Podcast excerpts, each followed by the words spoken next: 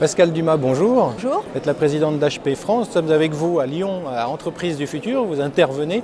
Alors, cette transformation numérique, justement, des entreprises dont on parle, est-ce qu'il y a eu, de votre point de vue, une accélération?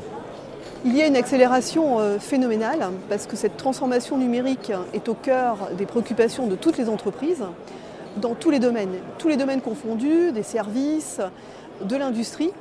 Et ça correspond à une transformation extrêmement importante, mais qui est porteuse d'incertitudes, certes, pour les entreprises qui doivent s'adapter, mais également beaucoup de progrès et d'opportunités.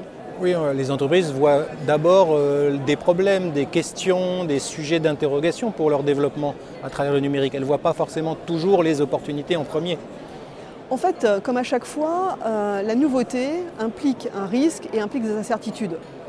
Maintenant, les chances sont énormes parce que ça permet de revoir complètement le monde dans lequel ils sont, de créer des nouvelles propositions de valeurs, promesses clients, et d'embarquer avec eux tout leur écosystème, leurs propres clients, leurs fournisseurs et l'ensemble des collaborateurs.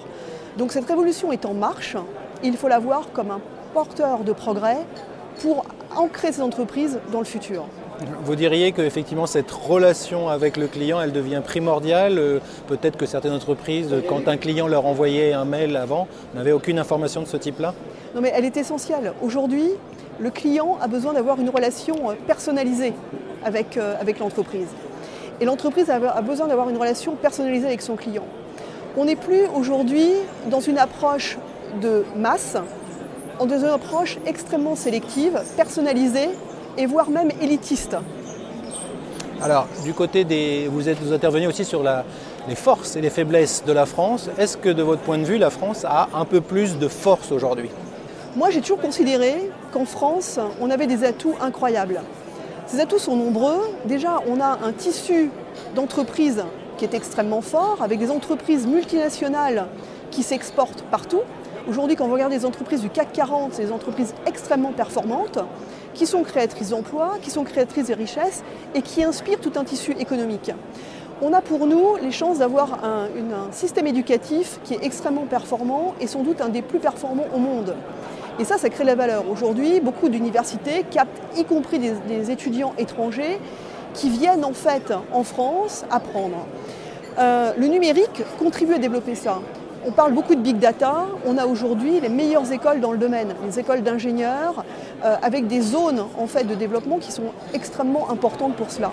Donc on n'a que des atouts.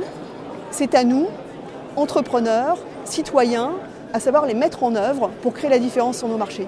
Il y a toujours des faiblesses. Est-ce que c'est toujours les mêmes ou est-ce qu'on arrive quand même à en avoir un peu moins? Moi, je ne considère pas ça comme des faiblesses. Ça fait partie de notre civilisation. C'est à nous de savoir travailler avec cela, et d'en tirer le meilleur. Donc des contraintes, il y en aura de tout temps, il y en a toujours eu, on en aura d'autres, on a des contraintes écologiques, on a des contraintes qui à la mondialisation. Donc ça fait partie de notre environnement, ça fait partie de notre business model.